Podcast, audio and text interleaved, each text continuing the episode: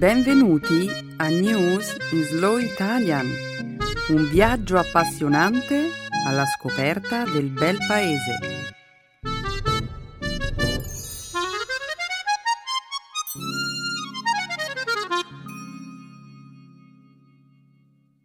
Oggi è giovedì 27 febbraio 2013. Benvenuti al nostro programma settimanale News in Slow Italian. Un saluto a tutti i nostri ascoltatori. Come al solito, cominciamo la nostra trasmissione con la discussione di alcuni fatti d'attualità.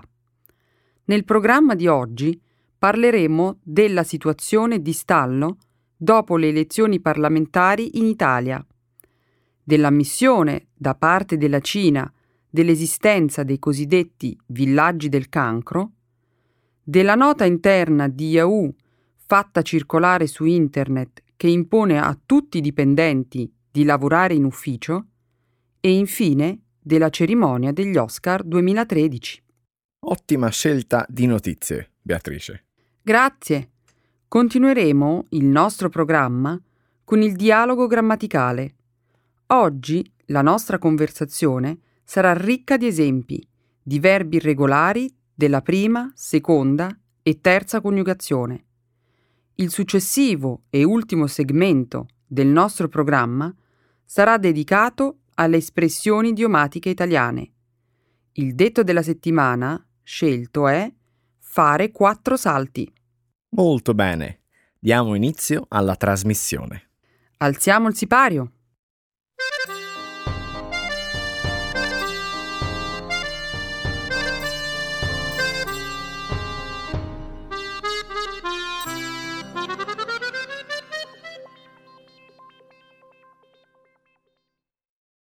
Elezioni parlamentari in Italia. Il 24 e 25 febbraio scorso gli italiani hanno votato nelle elezioni parlamentari del Paese per scegliere i 630 membri della Camera dei Deputati italiana e i 315 membri elettivi del Senato. La coalizione di centrosinistra guidata da Pierluigi Bersani, ha vinto per un soffio. La coalizione di centro-destra, guidata dal discusso Silvio Berlusconi, già per tre volte primo ministro, è al secondo posto.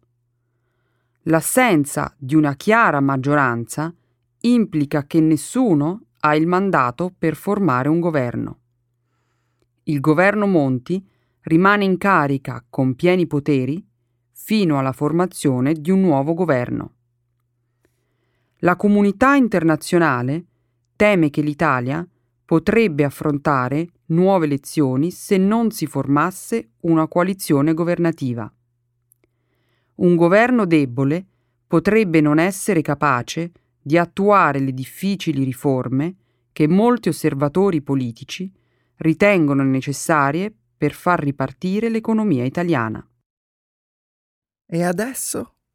L'Italia è la terza potenza economica dell'Eurozona e l'ottava nel mondo. Lo stallo politico può avere serie conseguenze. Senza dubbio. Parliamo di un candidato che ha sorpreso molte persone. Beppe Grillo? Sì, il comico Beppe Grillo che ha guidato un movimento di protesta. Grillo ha conquistato il 25% dei voti. Grillo è diventato un importante attore politico con il suo partito antisistema Movimento 5 Stelle. Gode dell'appoggio degli italiani sia di destra che di sinistra e sia del più ricco nord che delle aree più povere del sud sono stati attratti verso l'opposizione di Grillo a causa delle misure di austerità. Certo, è chiaramente un voto di protesta. Sì, ma racconta anche delle storielle divertenti. So che dirai che questa non è la qualità più importante di un politico, ma non sono d'accordo con te. Un commento tagliente o una battuta è uno strumento politico molto efficace. Infatti, è proprio così che Beppe Grillo divenne famoso. Time Magazine lo scelse come eroe europeo nel 2005, dicendo che si avvaleva di un umorismo stravagante per esplorare i gravi problemi sociali che i leader politici non volevano affrontare.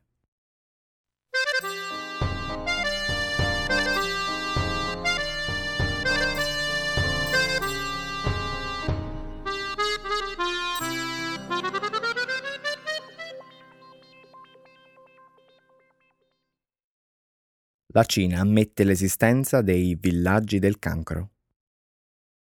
La settimana scorsa, dopo anni di rifiuto, il Ministero dell'Ambiente cinese ha riconosciuto l'esistenza dei cosiddetti villaggi del cancro. L'uso del termine villaggi del cancro in un rapporto ufficiale del governo è senza precedenti.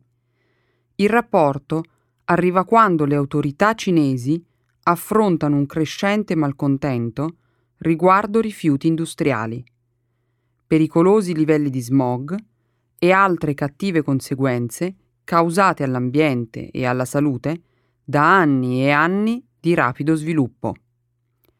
Il Ministero ha riconosciuto che, in generale, la Cina utilizza dei prodotti chimici velenosi e nocivi, che sono vietati nei paesi sviluppati e che recano danni a lungo termine e altri tipi di danni alla salute umana e all'ecologia. Nel corso degli ultimi anni, il termine villaggio del cancro è stato utilizzato facilmente dai media, che hanno rivolto attenzione ai tassi di cancro in Cina che aumentano e deteriorano la salute umana in aree vicine ai corsi d'acque inquinate e alle fabbriche. Il cancro è ora l'assassino numero uno in Cina, secondo un recente rapporto della televisione cinese. Beatrice, la Cina ha i peggiori problemi di inquinamento di tutte le nazioni moderne del pianeta. Ha permesso alle industrie di ingrandirsi esponenzialmente a costo dell'ambiente.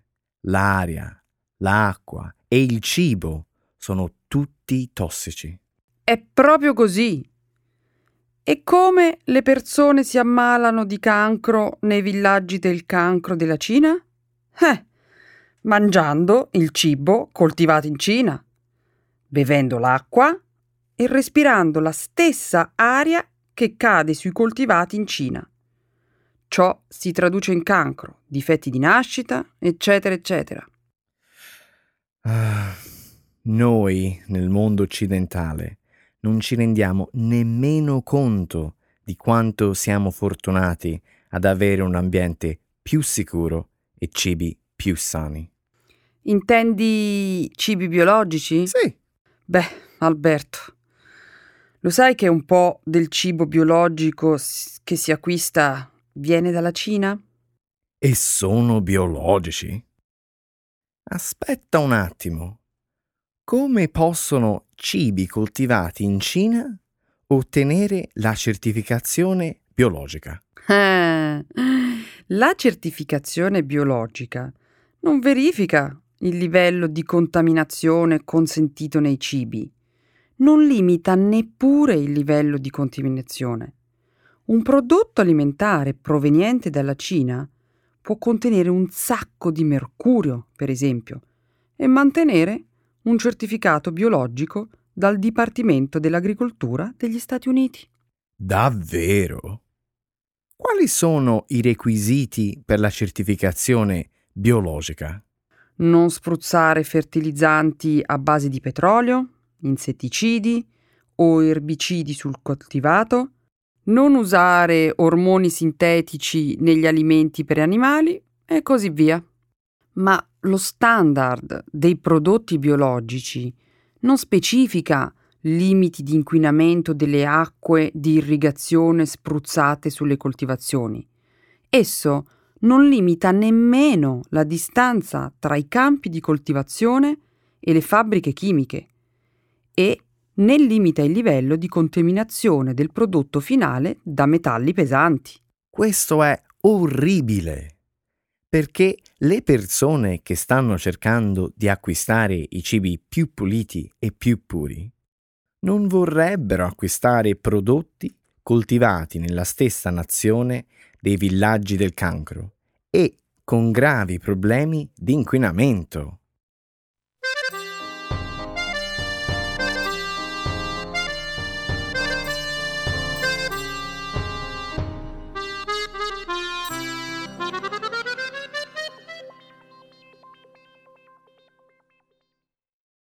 Yahoo richiama in ufficio gli impiegati che lavorano da casa. Martedì scorso, una nota interna di Yahoo, avente come oggetto il divieto di lavorare da casa, è stata fatta circolare su Internet. Il presidente e amministratore delegato di Yahoo, Marissa Meyer, ha deciso che il personale non potrà più lavorare da casa a partire dal mese di giugno di quest'anno. La nota ha scatenato un acceso dibattito. Alcune persone pensano che un ambiente di lavoro flessibile ha come effetto una maggiore produttività e soddisfazione professionale e migliora l'equilibrio lavoro-vita privata. La corrente opposta sostiene che lavorare da casa uccide la creatività ed è solo un pretesto per non lavorare con impegno. Nuove tecnologie, come la video chat e la messaggistica istantanea, hanno permesso ai dipendenti di lavorare da remoto. Eppure, molte aziende ad alta tecnologia ritengono che lavorare nello stesso spazio fisico incoraggia l'innovazione. Secondo alcuni rapporti, il 24% degli americani impiegati riferisce di lavorare da casa almeno alcune ore ogni settimana e l'anno scorso il 63% dei datori di lavoro ha detto di consentire ai propri dipendenti di lavorare da remoto. No, niente più riunioni telefoniche in pigiama. Il pigiama non è mai stato il mio abbigliamento da lavoro preferito. Non sono capace di concentrarmi sul lavoro se sono in pigiama. Ma questo è solo il mio caso. Dunque, sei contraria al lavoro da casa. Io penso che entrambe le parti esprimano solide argomentazioni ma non approvo il fatto che un'azienda possa semplicemente proibire il lavoro da casa. E allora cosa proporresti? I lavoratori dovrebbero aver voglia di venire in ufficio. Mm, facile a dirsi. Lo so, lo so che non è una cosa facile da realizzare, ma dovrebbe esistere un clima culturale nell'ambiente di lavoro dove le persone sono più produttive e felici lavorando in ufficio, il più delle volte. So che Google è famosa per questo. Google offre servizi in loco come, per esempio, strutture mediche e dentistiche, il cambio dell'olio e la riparazione di biciclette, l'uso gratuito di lavatrici e asciugatrici, colazione, pranzo e cena gratis sono disponibili ogni giorno nei ristoranti di qualità del campus di Google. Non mi meraviglio se i dipendenti preferiscono lavorare in ufficio. Ecco, è questo che trovo difficile da capire a proposito di Marissa Meyer. È passata a Yahoo da Google per introdurre idee stimolanti e di collaudato successo, mettere i dipendenti davanti all'ultimatum di lavorare in ufficio o dare le dimissioni non mi sembra una gran buona idea.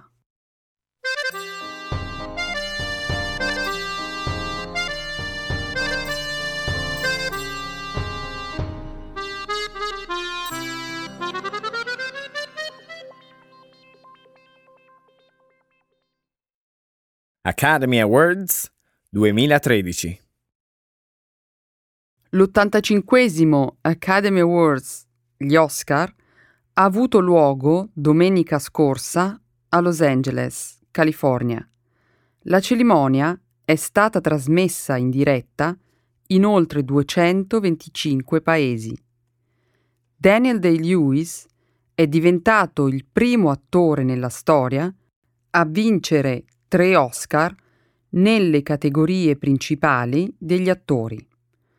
Ha vinto come migliore attore per la sua interpretazione monumentale di Abramo Lincoln nella saga della seconda guerra civile Lincoln, Jennifer Lawrence ha vinto come migliore attrice per il suo ruolo in Silver Linings Playbook, un dramma in lingua francese, Amour, ha vinto l'Oscar come miglior film in lingua straniera. Il premio di miglior film è andato ad Argo, diretto da Ben Affleck. La drammatizzazione è stata riadattata dal libro The Master of Disguise, scritto da un agente della CIA, Tony Mendez.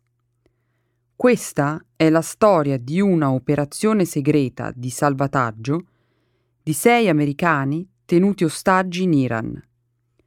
52 americani, personale dell'ambasciata americana, furono tenuti in ostaggio per 444 giorni ed alcuni di questi si rifugiarono dall'ambasciatore canadese. Michelle Obama ha sorpreso il pubblico presentando il premio di miglior film con Jack Nicholson. La scelta dell'Accademia sul miglior film e la presentazione del premio di Michelle Obama ha causato una forte reazione da Teheran. Il ministro iraniano della cultura ha dichiarato che Argo era un film anti-Iran, dicendo che non contiene alcun valore artistico. La TV dello Stato iraniano ha definito il film un annuncio pubblicitario per la CIA. Se Argo è una pubblicità per la CIA, Lincoln è una pubblicità per il Partito Repubblicano. Ben pensato, Alberto. Sono sicura che qualcuno lo direbbe se fossimo nel bel mezzo di una campagna elettorale. In ogni caso, ti sono piaciuti gli Oscar? Certo. Perché li hai guardati? Perché? Alberto, sono gli Oscar. Voglio dire, è la competizione tra i candidati, il tappeto rosso della moda, i numeri musicali. Insomma, che cosa è che ti piace di più quando guardi gli Oscar? Mm, probabilmente un po' di tutto. Quest'anno mi incuriosiva il nuovo presentatore. Allora, che ne pensi? Non ero troppo colpita. Alcune delle sue battute erano disagianti, alcune addirittura offensive. Beh, Seth MacFarlane è noto per il suo umorismo centrato sul sesso maschile. Certo, sono d'accordo con te. Ha fatto diverse battute brutte. E allora, che cosa ti è piaciuto? Qual è la cosa più interessante per te quando guardi gli Oscar? Ho davvero apprezzato gli spettacoli musicali. Tutti gli attori di Les Miserables sono saliti sul palco per eseguire le canzoni del film. Non ho mai visto così tanti attori di film famosi che cantavano dal vivo su un palco. È stato molto speciale. Ti è piaciuta Dame Shirley Bassey quando ha cantato Goldfinger? Ma certo! È stata una canzone finale di Bond. Lei ha fatto la registrazione originale della canzone per il film Goldfinger nel 1964. 1964. Giusto? Inoltre Adele ha eseguito Skyfall che ha vinto Oscar come migliore canzone dell'anno. È sicuramente un altro brano classico di Bond. Sai cosa trovo più commovente degli Oscar? I discorsi di accettazione? Mm, quasi. I discorsi non sono un granché, ma le reazioni dei vincitori degli Oscar, le loro emozioni e, a volte, gli errori che fanno sono veramente commoventi da vedere.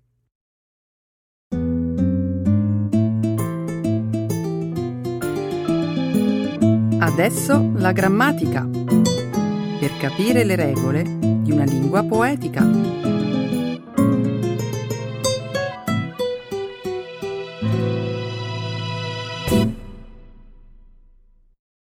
Irregular verbs in the first, second and third conjugation.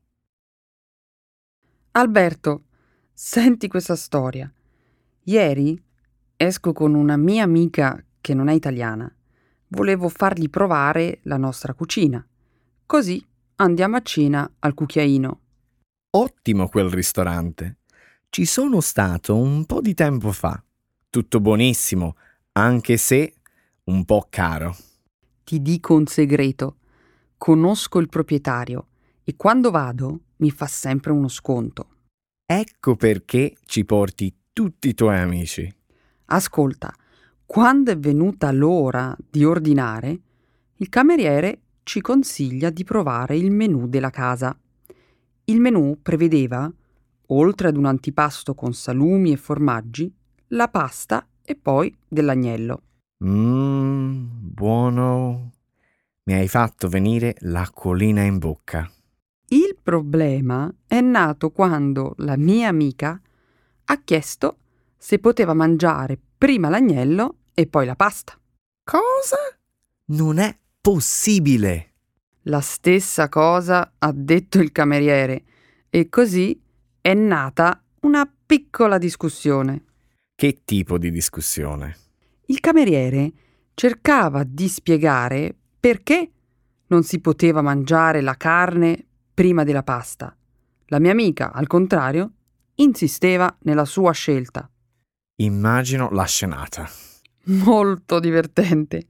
Poi, quando il cameriere è andato via, con calma ho chiarito che per noi italiani il cibo è una questione di massima importanza. Ben detto. Poi ho aggiunto che noi, a tavola, siamo tradizionalisti. Non ci piace condividere i pasti con gli altri e che seguiamo le regole ferree nell'ordine in cui vengono serviti i cibi. Quindi le hai spiegato dei primi, dei secondi? Esattamente. Le ho detto che il nostro tipico pasto inizia con l'antipasto, che serve a stuzzicare l'appetito. Oh, so di amare e odiare gli antipasti. Li amo perché ne mangio sempre in abbondanza. Li odio perché mi sazio e poi non riesco a mangiare altro. Mi perdo sempre il resto del pasto e rimango sempre deluso. Errori da principianti. Non bisogna mai esagerare con gli antipasti.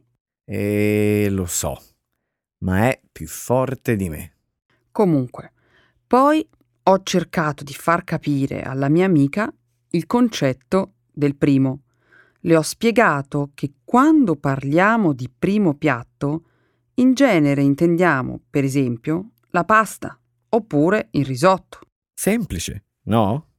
Forse per noi, ma non per chi non ha queste abitudini alimentari. Forse è vero. Dopo le ho descritto dei secondi piatti, che in genere possono essere di carne o pesce, e che vengono sempre accompagnati separatamente da un contorno, in genere di verdura. Ecco, però, per esempio, io non condivido questa cosa. Odio le verdure. Preferisco le patatine fritte con il ketchup e la maionese. Alberto, tu sei un caso a parte. Scommetto che non ti piace neanche mangiare la frutta a fine pasto come fa la maggior parte degli italiani. Brava, Come hai fatto a saperlo? Eh, lo immaginavo. Ascolta, io do la mia preferenza al dolce. Preferisco saltare la frutta a fine pasto perché mi gonfia lo stomaco. Goloso. Non avevo dubbi. Insomma, ma la tua amica, che ha detto? È rimasta un po' sorpresa di questa regola, ma alla fine le è piaciuta ed ha capito che la nostra è traduzione e cultura. Ecco le espressioni, un saggio di una cultura che ride e sa far vivere forti emozioni.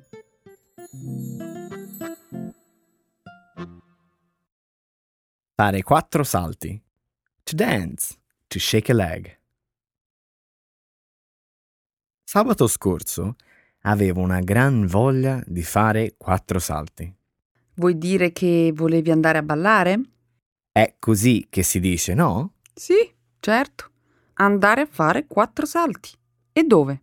In una discoteca, ovviamente. Sai, a me piace la musica house. Mm, per te quella può essere musica, per me invece è soltanto rumore. Ma vuoi sentire cosa mi è successo? Certo.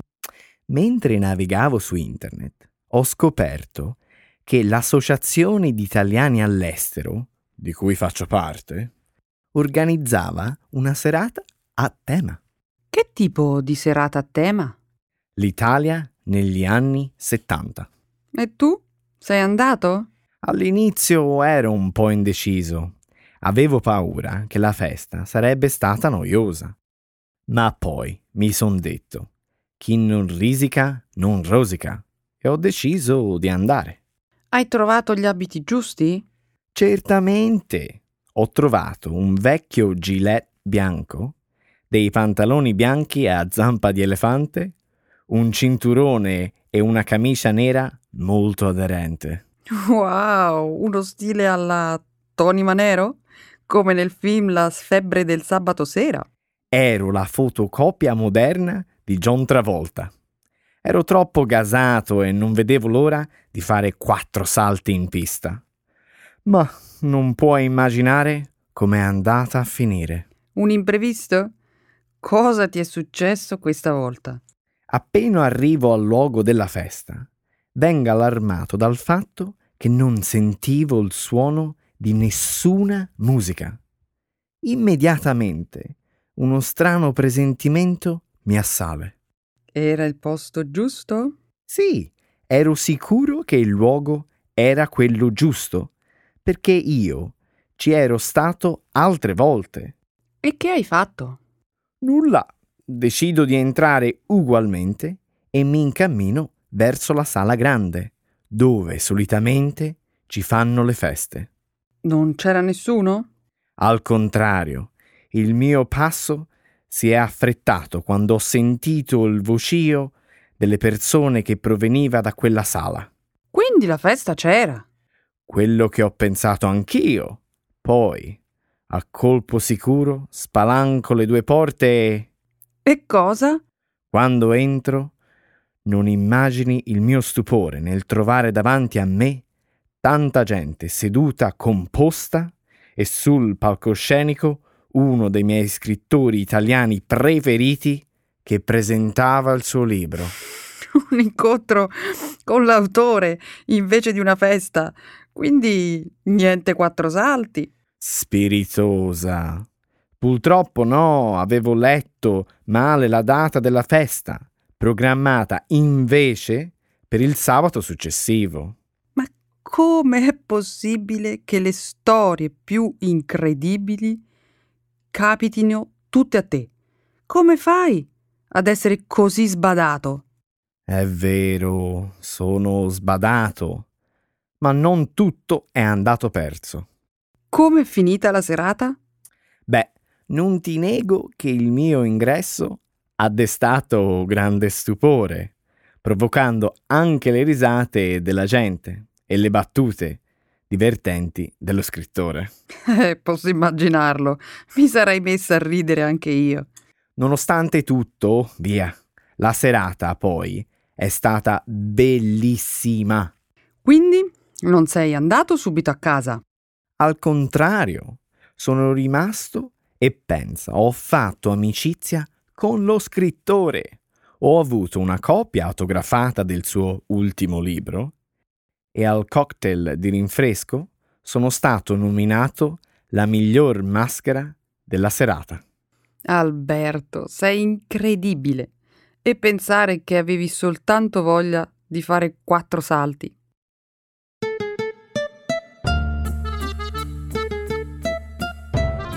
Ciao ragazzi e ragazze.